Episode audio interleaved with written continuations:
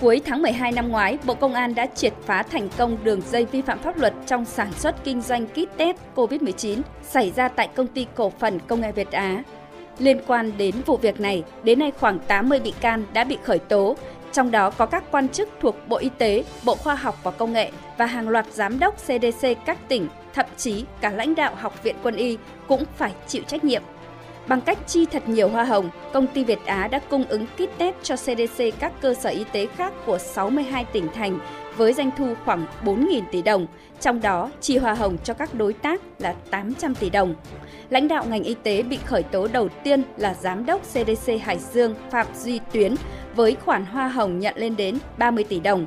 Liên quan đến vụ việc này, mới đây nhất tại kỳ họp thứ mười tám, Ủy ban Kiểm tra Trung ương đã kết luận Bí thư tỉnh ủy Hải Dương là ông Phạm Xuân Thăng có trách nhiệm trước những vi phạm trong việc phòng chống dịch Covid mười chín, nhất là việc chỉ đạo ký hợp đồng, tạo điều kiện để công ty Việt Á độc quyền bán bộ kit xét nghiệm và tham gia thực hiện các xét nghiệm trái quy định, gây hậu quả rất nghiêm trọng.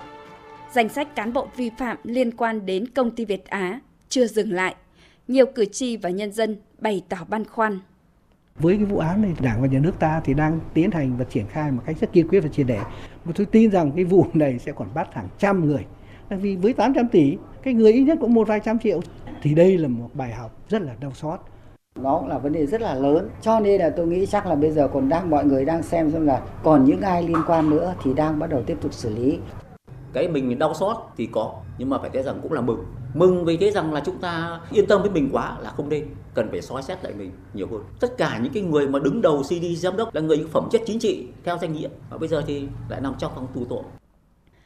Trước nghị trường Quốc hội, Đại tướng Tô Lâm, Bộ trưởng Bộ Công an khẳng định không phải do lỗi cơ chế, lỗi hệ thống mà một số cán bộ lợi dụng tình hình khó khăn, lách luật có những vi phạm hình sự rất đáng để xử lý. Việc mua sắm thiết bị y tế, các đối tượng đã thông đồng với nhà thầu để nâng giá thiết bị, có ăn chia với nhau, trích phần trăm. Đây là những yếu tố tư lợi, biểu hiện của tham ô tham nhũng mới bị xử lý. Nhìn nhận dưới góc độ luật pháp, luật sư Nguyễn Doanh Huệ, đoàn luật sư thành phố Hà Nội, nhấn mạnh. Theo tôi, đây nó là một cái sự bắt tay, một cái sự thông đồng của một chuỗi các cái cơ quan nhà nước có thẩm quyền cùng với doanh nghiệp. Họ bắt tay nhau để mà họ nâng giá lên. Thì cái hành vi này không mới, tuy nhiên nó cảnh báo một cái hồi chuông báo động là cái sự suy thoái tiêu cực nó diễn ra một cách công khai, có nhiều người, nhiều ban ngành cùng liên quan. Như vậy thì chúng ta phải đặt ra một cái câu hỏi là cái việc giám sát của các cái cơ quan chức năng còn rất là hạn chế. Cho rằng quả bom Việt Á thật là chấn động, đại biểu Quốc hội Vũ Trọng Kim, đoàn đại biểu Quốc hội tỉnh Nam Định cho rằng những vi phạm của cán bộ liên quan là do bản lĩnh chính trị đã bị suy thoái, biến chất. Một nguyên nhân khác dẫn đến tình hình này còn là do việc xử lý cán bộ sai phạm chưa nghiêm, chưa đủ sức răn đe. Từ đó vô hình chung đã nuôi tham vọng cho những kẻ muốn tham nhũng, tiêu cực, bất chấp tính mạng, sức khỏe của nhân dân. Đây thực sự là lời cảnh tỉnh cho tất cả cán bộ, đừng phút giây nào lơi lỏng sự rèn luyện. Đã có chức vụ, đã có quyền hạn, nếu như anh sử dụng vào cho cái hành vi tiêu cực thì nó tác hại vô cùng. Tác hại về tiền bạc là một, nhưng mà tác hại về danh tiếng hàng trăm, hàng ngàn lần. Vì cuộc đời người cán bộ phải phục vụ nhân dân, mà không phục vụ được nhân dân thì không thể nói đến cái vấn đề nữa. Cho nên về hưu mà anh hạ cánh an toàn mà người trong sạch thì lúc đó thấy là cả cuộc đời công hiến. Nhìn con sâu làm rầu làm cánh, cho nên đau là đau ở chỗ đó. Số tiền Việt Á lại quả rõ ràng là quá lớn. Vậy làm sao để cán bộ có thể vượt qua được cám dỗ vật chất lớn như vậy? Ở đây, ngoài năng lực quản lý theo từng ngành, từng lĩnh vực thì đòi hỏi cần chuẩn bị cho đội ngũ cán bộ một năng lực phòng chống tham nhũng tiêu cực. Năng lực này gồm tri thức về phòng chống tham nhũng, nhận biết được hành vi tham nhũng hoặc bị kết tội là tham nhũng. Bên cạnh đó, vẫn phải tiếp tục hoàn thiện thể chế để không ai có thể luồn lách, len lỏi vào chỗ hở của cơ chế chính sách.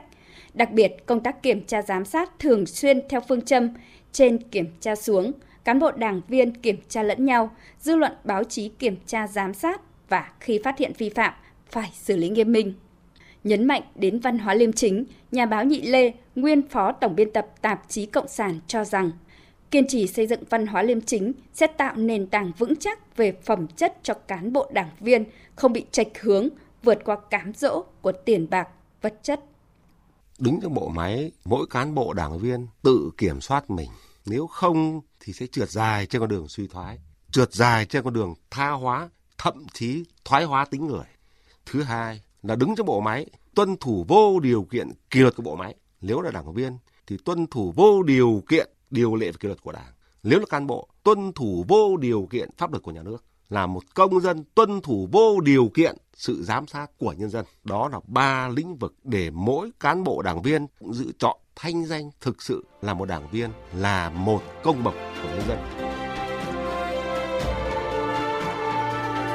Tu dưỡng rèn luyện đạo đức lối sống là phương cách quan trọng bậc nhất để chống lại cám dỗ, kiểm soát được ham muốn vật chất. Bên cạnh đó, rèn luyện dũng khí đối mặt với những điểm yếu của chính mình mới nhìn xuyên thấu gốc rễ, đẩy cán bộ rơi vào cạm bẫy do cám dỗ răng ra. Không ngừng hoàn thiện bản thân, nghiêm khắc với chính mình, nêu cao ý thức tự chủ trước mọi hoàn cảnh.